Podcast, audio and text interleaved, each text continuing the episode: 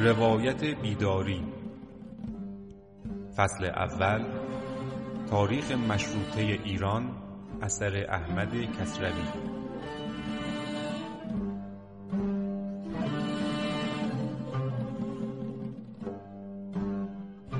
درود. من امیر مبارکی هستم و این 25 مین قسمت از پادکست روایت بیداری هست که در اون به خانش کتاب تاریخ مشروطه ایران اثر احمد کسروی می‌پردازیم. از قدیم گفتن از هرچی بدت بیاد سرت میاد. این وقفه طولانی هم بالاخره گریبان گیر ما شد و منی که متنفر بودم از وقفه افتادن بین پادکست دامن خودم هم این داستان رو گرفت ولی هم واقعا یک اصخایی خیلی بزرگ به شما بدهکارم. ولی واقعا نمی‌شد. یعنی واقعا گفتنش سخته. سی روز شد فکر کنم نزدیک دو ماه 45 روز 60 روز نمی‌دونم چقدر واقعا زمان از دستم در رفته. ولی دوره وحشتناکی واقعا توی زندگیم بود. خیلی خیلی خیلی سخت. دو دوست عزیز رو از دست دادیم توی این مدت. یک دوست 15 16 ساله و یک دوست و همکار قدیمی 35 ساله. حالا نه به خاطر کرونا ولی به هر حال رفتند. و خب بین این داستان ها هم اتفاقات خیلی خیلی عجیب غریبی واقعا. مثل فیلم سینمایی شده بود دیگه مثل این چارلی چاپلین که پاش رو که از در می‌ذاره بیرون ماشین بهش می‌زنه بعد آمبولانسی که می‌خواد ببرش سقوط می‌کنه بعد مثلا تو رودخونه قهر اصلا خیلی نمی‌دونم نمیشه گفت خندهدار ولی خیلی عجیب خیلی عجیب بود که پشت سر هم دیگه بود و به من مجال واقعا بلند شدن نمی‌داد این اتفاقات. مدام پشت سر هم دیگه یه جایی واقعا دیگه میگم بس دیگه تموم شد دیگه. نمی‌دونم مثل یک قطاری بود که رو من اومده بود و واگن ها تموم نمی‌شد. همین جوری داره میاد. حال میگم داره میاد. دیگه قول دادم که بهش فکر نکنم و روزمرگی هایی که ما داریم و خیلی وقتها اذیتمون می‌کنه می‌دونم خیلی جملات کلیشه ای هستش که قدرت زندگیتون رو بدونین قدر نمی‌دونم داشتاتون همه ما اینها رو می‌دونیم و خب من خودم همچه آدمی نیستم که صبح که بیدار میشم میگم سلام بر خورشید و سلام بر زندگی. ولی واقعا این مدت دلم برای روزمرگی هام تنگ شده بود. یعنی حتی وقتای بیحوصلگیم هم دلم تنگ شده بود. چون واقعا خیلی عجیب بود دیگه. دلم برای اینکه بیام اینجا تو این انبار گرم کوچک بشینم برای شما حرف بزنم تنگ شده بود. دلم برای اینکه خودم باشم و پادکست دوستامو گوش بدم کتابای صوتیمو گوش بدم کتابامو بخونم تنگ شده بود واقعا. یکی از دوستان پیام داده بود که آقا تو که وقت نداری چرا شروع می‌کنی؟ حالا زیرش بنده خود اصلاح کرده بود امیدوارم حالتون خوب باشه فلان ولی بی‌نظمی اینجوریه و حالا بنده خودت یه خورده زود قضاوت کرده بود. ولی حق میدم واقعا بهشون چون سخت واقعا پادکست رو گوش بدی و هر هفته یک قسمت بعد بعضی هفته دو قسمت بعد یه مرتبه بره تا یک ماه یک ماه و نیمش خبری ازش نشه. ولی دوست عزیز یا دوستان عزیز واقعا من وقت داشتم ولی انرژی نبود واقعا. من ساعتها دراز میکشیدم به سقف نگاه می‌کنم ولی نمی‌تونستم خودم رو جمع جور کنم و بیام متمرکز روی کار. بگذاریم سرتون درد نیاد. به خاطر این وقفه ای که امیدوارم که همه سالم باشید همه به دور از مشکلات زندگی باشید. هست قطعا ولی امیدوارم زندگی خورده شعور داشته باشه یک وقفه ای بده بعضی وقتا یک استراحتی بین این مشکلات بده دیگه. بگذاریم وقفه خیلی افتاد. اصلا واقعا خودم هم یه خورده دستم در رفته. امروز شروع کردم دوباره کتاب رو مرور کردن سرفصل رو. برای شما بهتر یک مروری داشته باشم. می‌دونم واقعا یک ماه یک ماه نیم دور افتادی. شاید یه خورده فراموش کردین چی چی بود داستان. خب قطعا خط روایی اصلی رو که می‌دونیم دیگه. یادمون هستش که قرار نیست به این زودی یادمون بره. فقط وقفه افتاد. که مشروطه چگونه شکل پیدا کرد از کجا شکل پیدا کرد سیدین سندین آیت الله بهبهانی و طالقانی از یک زمانی شروع کردن اعتراضات به حق مردم رو مدیریت کردن رهبری کردند. اتفاقات پشت سر همدیگه افتاد و شانس و این اقبال یار بود که همه چی دست به دست همدیگه داد. شاه امضا کرد سند مشروطیت رو. ولی عهد که آقای محمد علی میرزای ولی عهد باشند در تبریز بعد از فوت شاه برگشتند به تهران و سلطنت رو در دست گرفتن. در زمانی که در تبریز بود این ولیعهد بسیار ستم می‌کرد به مردم تبریز مردم تبریز بسیار زیر فشار و ظلم و ستم این فرد و حلقه نزدیکانش بودن که اگه یادتون باشه گفتیم مثل با افراد فاسد و ظالم رو به خودش جذب کرد و مردم طعم آزادی و رها شدن از این بند رو که چشیدند دیگه دوست نداشتن برگردن به اون دوره. برای همین تبریز شور و شوق و آگاهی بیشتری نسبت به تهران داشت. تهرانی ها هم کمک می‌کردن و در صحنه بودن ولی مردم تبریز به خاطر اون فشاری که روشون بود و حالا رها شده بودند قدر این لحظات و این تاریخ رو بیشتر می‌دونستن. برای همین شاخک هاشون خیلی تیزتر بود. بعد از اینکه ولیعهد اومد و به سلطنت رسید و شد محمد علی شاه شروع کرد نیرنگ بازی کردن شروع کرد سنگ اندازی کردن در مقابل کی؟ در مقابل مجلس و مجلسیان. دونستیم که مجلس در اون زمان هم خیلی با مجلس الان افرادی که میان خیلی تناسب نداره دیگه. اونجا بیشتر نماینده اصناف بودن. مثلا بقال ها یک نماینده داشتن کفش ها یک نماینده داشتن و بعد از ایالات و ویالات نماینده های اومدن و شد مجلس.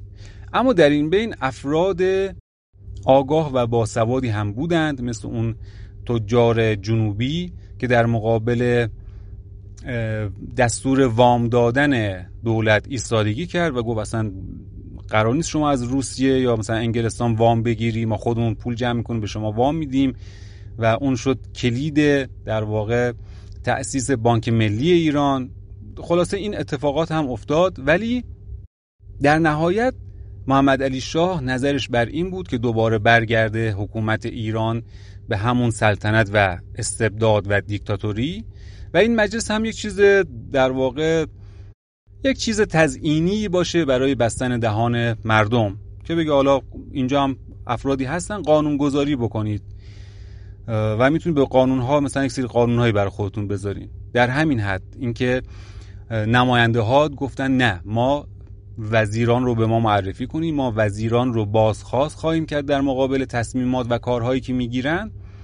و این شد یک چالش عظیم بین مجلس و دولت که در نهایت دولت کوتاه اومد.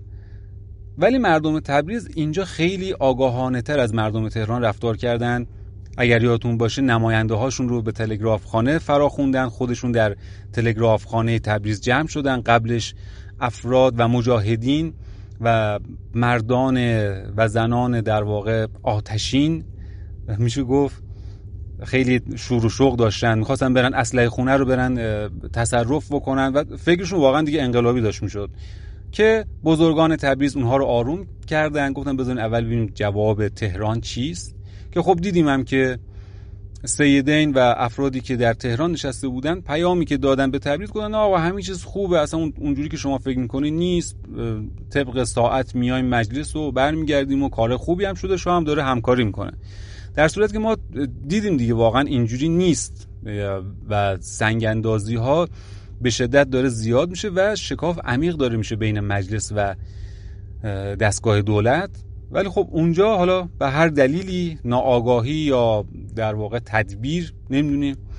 خواستن مردم تبریز رو آروم بکنن. ما تا اینجا پیش اومدیم خیلی حالا خیلی خیلی خلاصه گفتم فقط برای اینکه برگردیم به داستان چون بالاخره یکی دو قسمت دیگه این فصل تموم شه و باز این فصل رو مرور مفصلی خواهیم داشت. به برگردیم به کتاب بعد از مدت. ها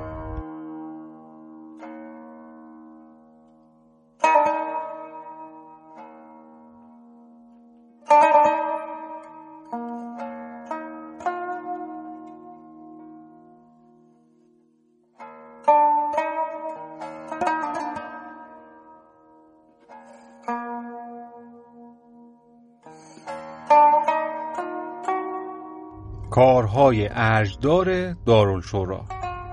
در این میان دارالشورا چند رشته کارهای ارجداری را از پیش می برد زیرا از یک سو تکان به همه جا رسیده و در همه شهرهای ایران میانه کهنه و نو و خودکامگی و مشروطه و ستم و داد نبرد آغازیده. در بسیار جاها دو تیرگی های کهن کار خود را می کرد و آشوب در میان پدید می آورد مجلس به همه اینها از دور دیدبانی می نمود و به هواداران آزادی یاوری می رسانید و در برخی جاها انجمن تبریز این کار را به گردن می گرفت اشاره این کهنه و نو و این نبرد و اینها مربوط میشه به اپیزودهای قبل که شاه محمد علی شاه داشت کم کم نیروهای خودش رو جمع می‌کرد. بهشون قدرت می‌داد بهشون نیرو می‌داد که اونها در مثلا ولایات یا در مثلا ایالات جلوی آگاهی مردم و کسانی که می‌خوان آگاهی بدن به مردم و نو کنن داستان رو. نو شدن به مفهوم همین آگاهی دادن روشن کردن مردم که حق ما چیست ما چه کارهایی می‌تونیم بکنیم. تمام اینها رو می‌خواست جلوش رو توسط نیروهای خودش در کل کشور مخصوصا شهرهای بزرگ بگیره. از اون طرف هم خود مردم خود افرادی که آگاهی داشتن وقتی که دیدن مشروطه داده شد در تهران در واقع مجلس بپا شد در تبریز مردم چه قوقایی دارن می‌کنن چه کارهایی دارن می‌کنن. شهرهای دیگه هم کم کم می‌خواستن این کارها رو انجام بدن. برای همین هستش که آقای کسروی میگه میانه کهنه و نو و یا مثلا خودکامگی و مشروطه در واقع نبرد آغاز شد. در واقع این داستان سیستماتیکی که به هر حال در هر جامعه ای وقتی در حال گذار هستش پیش میاد دیگه. من جسارتا این قسمت خیلی ورود احتمالا خواهم کرد چون به خاطر همین وقفه که افتاده هی فلاش بک بزنم به اپیزودهای گذشته. یه خورده روی قلتک و روی ریل بیفتیم. حالا گفتم ریل آخر پادکست بهتون یک چیزی هم بگم. بیفتیم و دیگه ورود هم به همون جاهایی که لازم هست محدود خواهد شد. در خراسان که آصف و دوله به جلوگیری از برپا کردن انجمن برخواسته بود در سایه فشار او را از والیگری برداشتند و او خار و زبون به تهران آمد. مجلس به این اندازه بس نکرده و داستان فروش دخترهای قوچان را دنبال کرده بارها از این باره گفتگو شد. ایرانیان اشقاباد تلگرافی به مجلس فرستاده بودند بدین سان.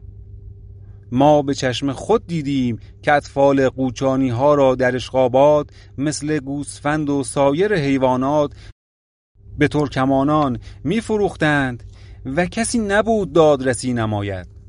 این تلگراف چون در مجلس خوانده شد بسیاری از نمایندگان خودداری نتوانسته بگریستند.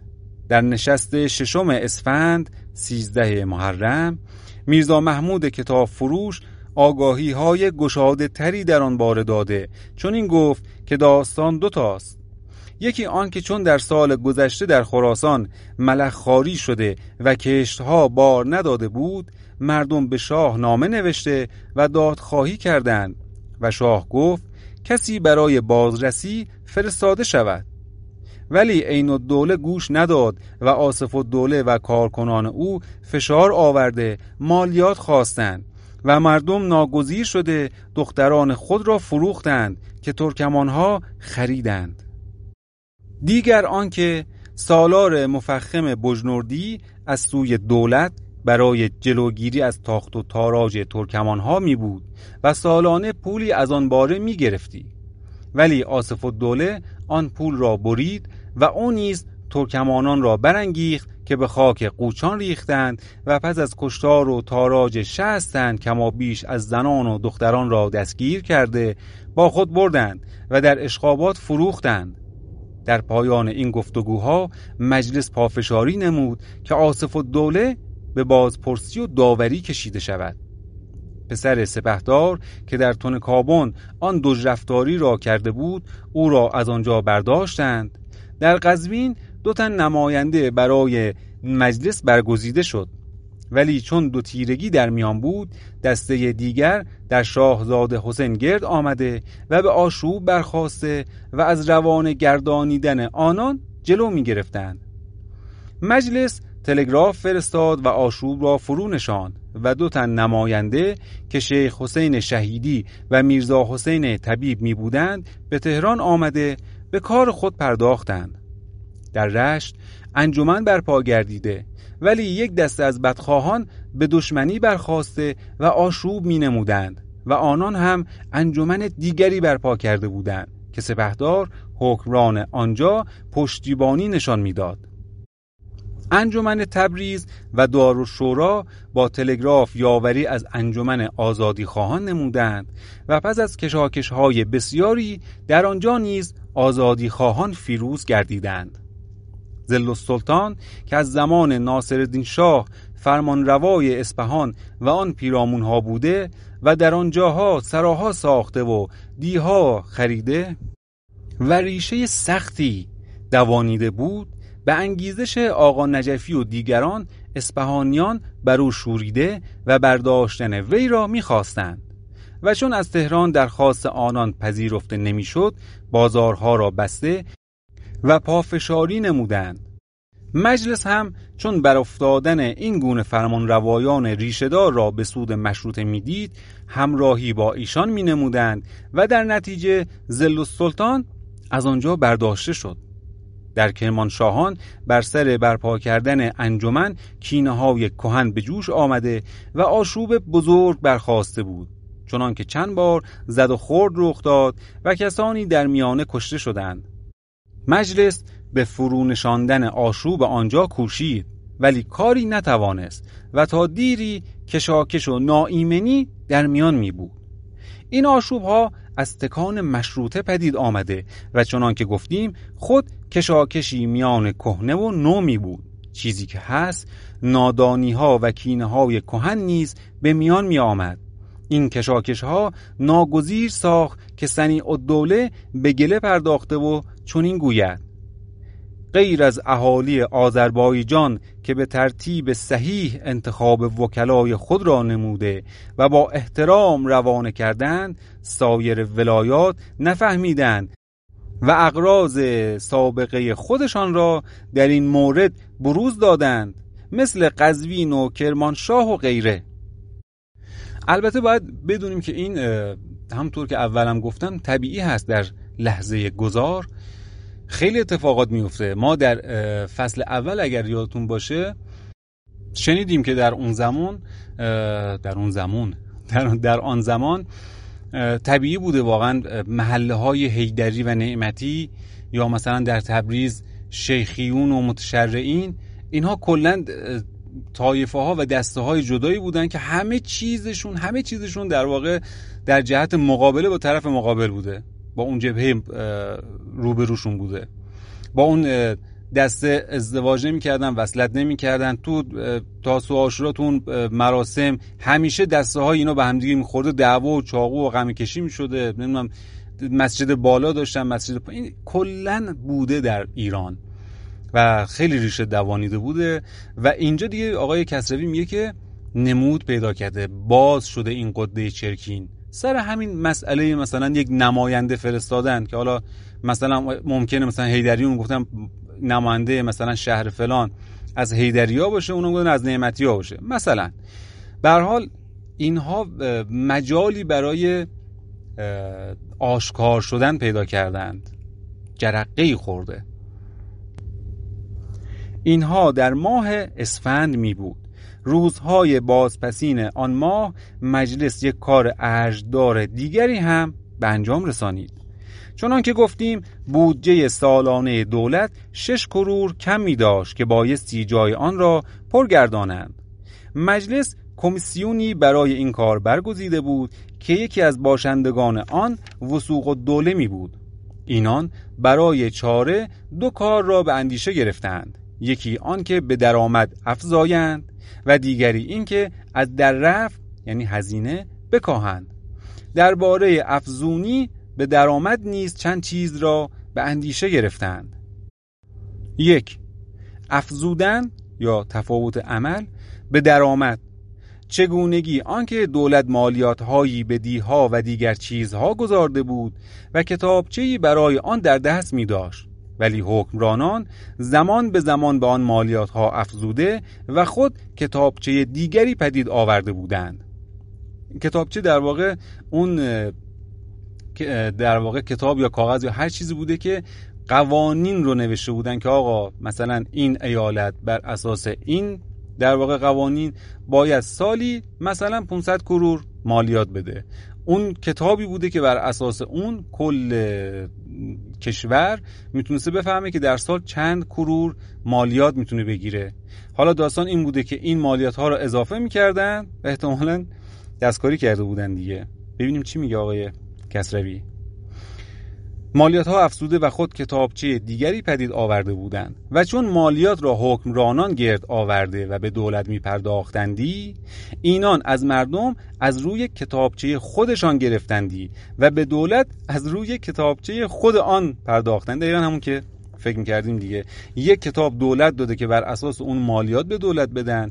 یک کتاب و در واقع قانون خود حکرانان نوشتن به مردم نشون دادن که انقدر باید مالیات بدین. ما, ما به تفاوتش هم در جیب خودشون می‌رفته دیگه. به همین راحتی. و آن فزونی را که تفاوت عمل نامیده شدی به دو بخش کردندی. بخشی را به صدر اعظم و دیگران را به عنوان پیشکش دادندی و بخشی را خودشان برداشتندی و در برخی جاها این فزونی بسیار فزون بودی. مثلا در کرمان مالیات گذارده دولت 44 هزار تومان و مالیات گرفته حکمرانان یا اول فصل 170 هزار تومان می بود. چقدر واقعا تفاوت بوده. کمیسیون چنین نهاد که همه این فزونی ها به حساب دولت درآید. دو برانداختن تویول بسیاری از آبادی ها به تویول داده شده بود. بدین سان که کسانی که از درباریان و از سرکردگان فوج و مانند اینها از دولت سالانه یا ماهانه گرفتندی دولت به جای آن که خود یک سر پردازد مالیات یک دیهی را به او واگذاردی که خود از دیه نشینان بگیرد. و این کسان چون سالیان دراز این کار را کرده بودند آن دیها را از خود می شمردندی در اینجا نیز فزونی در میان می بود زیرا بیشتر دیها زمان به زمان آبادتر گردیده و مالیاتش فزونتر شده بود. ولی فزونی را نیز تویولداران گرفتندی. کمیسیون چون این نهاد که تویول به یک بار برانداخته شود و همه آن مالیات ها به حساب دولت درآید. و به آن کسان از صندوق ماهانه یا سالانه داده شود. سه برانداختن تسعیر. چگونگی آنکه یک بخش مالیات دیها قله بودی که میبایه سالانه به انبار دولت بفرستند. ولی از سالیان دراز چنین می بود که بهای آن را به دولت می پرداختند از اینجا نیز فزونی پیدا می شد زیرا آنان که در زمان بسیار پیشتری این را با دولت نهاده و بهای کمی برای قله گفتگو کرده بودند همیشه بهای کم آن زمان را می پرداختند در حالی که بهای قله اکنون پنج یا شش برابر آن گردیده بود. این سه زمینه در مجلس در چند نشست به گفتگو آمد و نخست کسانی خورده هایی می گرفتند و ناخشنودی هایی می نمودند ولی چون گفتگو شد و زمین روشن گردید همه را پذیرفتند. ولی این پیش آمد یک نتیجه دیگری نیز در پی خواستی و آن اینکه یک دسته از مفت خوران را از توده جدا گردانند. زیرا همه دیهداران و تویولداران و حکمرانان از آن خواستندی رنجید و خواهیم دید که از این راه چه دشمنی ها پدید آمد و چه کین ها رخ داد. یک جنبنی خیلی سریع بکنه. آخه خیلی واقعا جالبه که چیزی که انقدر راحت انقدر راحت می‌تونه به درآمد در واقع کشور کمک بکنه. الان که ما داریم می‌خونیم شاید بچه واقعا ده 15 ساله واقعا بتونه بفهمه که واقعا واقعا آره دیگه تو داری میگی آقا مثلا 50 سال پیش به یک ده گفتی که مالیات شما مثلا ده تومان هست. آقا چل سال از اون موقع گذشته این ده اگه اون زمان ده خانوار بودن شدن 50 خانوار. درآمدشون هم, هم به همین شکل پنج برابر شد. چطور هنوز داری همون رو می‌گیری؟ این در واقع این رابطه ها و چجوری میشه گفت؟ فسادی که در این رابطه ها هست رو نشون میده. برای چی؟ برای اینکه همونطور که در ما گرفتن مالیات هم دیدیم حکمرانان وقتی که کتابچی که بهشون دادن مثلا آقا تو چل هزار باید بابت, بابت کرمان در واقع مالیات بدی حالا اگه جمع بکنی شده 170 هزار ما به تفاوتش که در واقع آقای کسری میگه فزونی در واقع میگه به این شکل داره تعریفش می‌کنه. یک مقدارش رو میگه برای خودش برمی داشته یک مقدارش رو چیکار می‌کرده؟ به بالا دستی ها می‌داده. به همین راحتی تمام. همین دیگه. اون بالا دستی به بالا دستیش سال به سال رشوه می‌داده. اون به بالا و آخرم برسیده به شاه. تمام. گفتن آقای شاه این خدمت شما راحت باشه. حتی فکر نکن که مالیاتی که داری توی خزانه میاد 7 برابر ده برابر 20 برابر بیشتر از این باید باشه. فکرشون نکن چون اون زیر دستی ها مثل الان همچنان دارن می‌خورن و نباید این نظم فاسد به هم بخوره. نباید نظم به هم بخوره. برای همین هم هستش که آقای کسبی میگه که چه کینه هایی برخواست شد. بله قطع شده دیگه. تمام اون رشوه ها و اون پول های باد آورده که قطع بشه تازه اعتراض های خود اون عزیزان شروع میشه. و واقعا دردآور دیگه وقتی می‌بینی که بیلیاقتی و بیمدیریتی یک کشور رو از چه درآمدها و چه چیزهایی محروم می‌کنه و این درآمدها اگر مدیریت و لیاقت باشه به چه کارها و به چه جاهایی باید سر و زیر بشه. و این میشه که الان خوزستان عزیزمون بی آبه و مردم برای گرفتن آب باید توی خیابون بیان و این داستان رو رخ بده.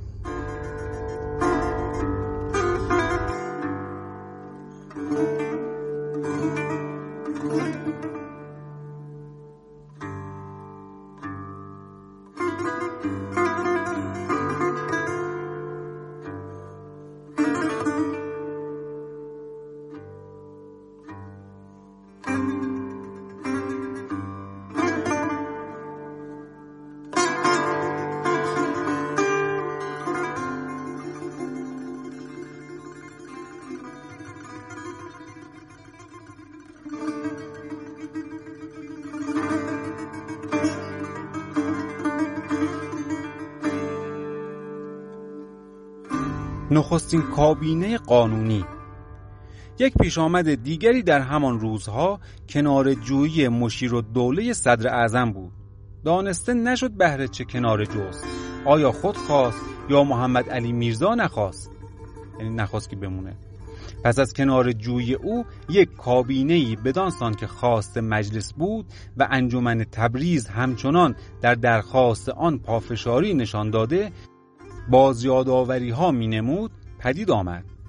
بدین سان که همه کارها و اداره های دولتی را به هشت بخش گردانیده و هشت وزارتخانه پدید آوردند. اداره های تلگراف و تذکره و صندوق مالیه که از دست نوز گرفته شده بود هر یکی به وزارتخانه دیگری داده شد. هشت وزیر برگزیده گردیده و چون میبایست به مجلس شناسانیده شده و هر یکی پاسخدهی را به گردن گیرد روز پنج شنبه 29 اسفند شش سفر 1325 هجری قمری به مجلس آمدند و چون صدر اعظم یا سروزیر در میان نمی بود وزیر داخله آنان را بشناسانید. بدین سان. نایب السلطنه وزیر جنگ فرمان فرما وزیر عدلیه. علاء السلطنه وزیر امور خارجه وزیر افخم وزیر داخله ناصر الملک وزیر مالیه مخبر السلطنه وزیر علوم و معارف مهندس الممالک وزیر فواید عامه وزیر همایون وزیر تجارت. چون این گفته شد چون وزیر جنگ خود ناخوش بوده و به مجلس نتوانسته بود بیاید دبیر و دوله به عنوان دستیاری او آمده. راستی این بود که نایب و سلطنه می‌خواست دست از وزیر جنگی بر ندارد. از یک سو هم آمدن به مجلس را کمی خود میشمرد و این بهانه دست میازید وزیر داخله چنین گفت قرض این بود که هیئت وزرا و کابینه تغییری کرده بود معرفی از ایشان در مجلس بشود و همه ملت امروز بدانند که دولت و ملت یکیست و باید دست به یکدیگر داده و کار بکنند تا مملکت معمور و آباد گردد. شادروان بهبهانی از سوی مجلس سپاس گذارد گفته شد چنان که نمایندگان سوگند خورده اند می باید وزیران هم سوگند خورند. وزیر داخله که خود جانشین سروزیر هم می بود چون این پاسخ داد. فردا که جمعه و اول سال است الله پس فردا جمع شده در حضور اعلی حضرت همایونی با حضور حجج الاسلام قسم یاد می نماییم وزیر عدلیه گفت هیچ روز مبارکتر از امروز نیست که تماما با جان و مال برای ترقی مملکت حاضر شدند و البته حاضریم قسم یاد نماییم و هیچ عبایی از قسم نداریم.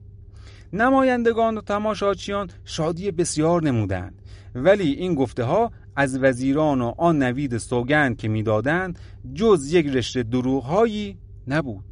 محمد علی میرزا همچنان با مشروطه دشمنی می داشت چیزی که هست چون در نهان به کارهایی میکوشید در بیرون رویه کاریهایی می نمود در همین روزها با میرزا علی اسقرخان عطابک که در اروپا می بود گفتگو می داشت که او را به ایران باز خواهد و رشته کارها را به دست او سپارد و این کابینه جز چند گاهه نخواستی بود. اداره های زیر دست و زمینه کارهای هر وزیر را پرسیدند و وزیر داخله فهرستی درآورده بدین سان. وزارت عدلیه اداره محاکمات داخلی. توضیح بدم که در واقع ایشون داره توضیح میده که آقا این وزارت ها چه چیزهایی زیر مجموعه دارن و چه کارهایی می‌کنن. وزارت خارجه اداره تشریفات اداره تذکره اداره محاکمات خارجه اداره پلیتیکی اداره قنسولگری. وزارت داخله اداره ایالات اداره تلگراف اداره پست اداره نظمیه محبس اداره قرصوران اداره بلدیه اداره پلیس و ژاندارم اداره حفظ الصحه. وزارت مالیه اداره مالیات اداره گمرکات اداره خالصجات اداره زرابخانه اداره وظایف اداره تفتیش محاسبات. وزارت جنگ اداره مخزن اداره ذخیره اداره قورخانه و کارخانجات نظامی اتاماژور اداره محاسبات نظامی اداره توپخانه اداره سوار نظام اداره پیاد نظام اداره محاکمات عسکری اداره بحریه. وزارت علوم اداره مدارس اداره اوقاف اداره مطبوعات اداره حفریات و موزه اداره مطبعه دولتی اداره ابنیه عتیقه. وزارت فواید عامه اداره طرق و شوارع اداره معادن اداره شوسه و راه آهن و جنگل ها وزارت تجارت اداره تجارت اداره محاکمات تجارتی داخله اداره فلاحت اداره صنایع. این نخستین کابینه قانونی بود که به مجلس شناسانیده گردید. یکی از کارها که در این زمان در تهران رخ داد آن بود که حاجی شیخ فضل الله به دستاویز برخی از نوشته های کتاب مسالک المحسنین طالبوف را بیدین خواند یعنی تکفیر کرد. به این سخن به روزنامه ها نیز افتاد و در حبل المتین در آن باره گفتار نوشته شد و گویا یکی از بهانه ها که طالبوف برای نرفتن به تهران داشت همین بود. خب اگه یادمون باشه آقای تالبوف رو در چند اپیزود قبل دونستیم که وقتی که نماینده های مجلس در واقع می‌خواستن معرفی بشن خب قطعا یکی از بزرگان و اندیشمندان و مترقی خواهان آن دوره تبریز آقای تالبوف بود دیگه که در کتاب های قبلیش انقدر آگاهی به در واقع مردم داد انقدر نمود می‌داد که در کشورهای دیگر چه جوری دارن زندگی می‌کنن. بعد گفتم بیا برو نماینده شو گفت نه نمیرم. و آقای کسبی هم یادتون که چقدر ماشاءالله کمرش رو شکستی انقدر بهش گیر داد که آقا تو اگه اونجوری داری میگی بعد عمل چرا اینجوری؟ حالا آقای کسبی باز اینجا میگه که احتمالش که از احتمالاتش هم همین بوده که ایشون رو در واقع بیدین خوندن. چون می‌دونید که وقتی بیدین بخونن و تکفیر بکنن به داستانهای دیگری هم خواهد انجامید. خب این قسمت چه شنیدیم؟ یکی از مهمترین اتفاقات و چالش ها و شکاف های بین مجلس و دولت همین وزیرا بودن دیگه. اولین باری که مجلسیان گفتن آقا وزیر رو باید پاسخده باشن اصلا وزیر گفت آقا به شما اصلا ربطی نداره که بعد شاه گفت آقا اصلا ما از در واقع از زبان وزیر در دهان وزیر این کلمات جاری شد که ما اصلا به شما مشروطه ندادیم. مشروطه چیه؟ که اون داستان ها شکل پیدا کرد بعد تبریز داشت شلوغ می‌شد که شاه عقب نشینی کرد در واقع. این ببینید اینها پافشاری های مردم تبریز بود. چون بینیم دیگه کار داشت در واقع از اعتراض به انقلابیگری کشیده می‌شد. می‌خواستن برن پادگان ها رو پادگان های اون زمان رو بگیرن تفنگ ها رو بین خودشون پخش کنن. داستان داره جدی میشه. اینکه الان در این بخش میشنویم که بله وزیرا اومدن معرفی شدن بعد گفتن قسم می‌خوریم فلان. ببین اینها همه از پایداری و تیزهوشی مردم تبریز هست. و اینا اصلا تهران کاری نداشتن به اینا. درست جدل می‌کردن. در تهران هم نماینده از حقشون کوتاه نیومدن. وقتی گفتن آقا ما به شما مشروطه ندیم نگفتن که مشروطه نیست. خب خیلی خب چش خداست ما بریم خونمون. نه اونها هم در واقع براش گفتن گفتن اصلا همچی چیز نیست. ما مشروطه رو گرفتیم بها دادیم. کم نیاوردن. ولی سنبه پرزوری که محمد علی شاه کنار نشست عقب نشینی کرد مردم تبریز بودن بازم دمشون گم دم همه ایرانیا گرم.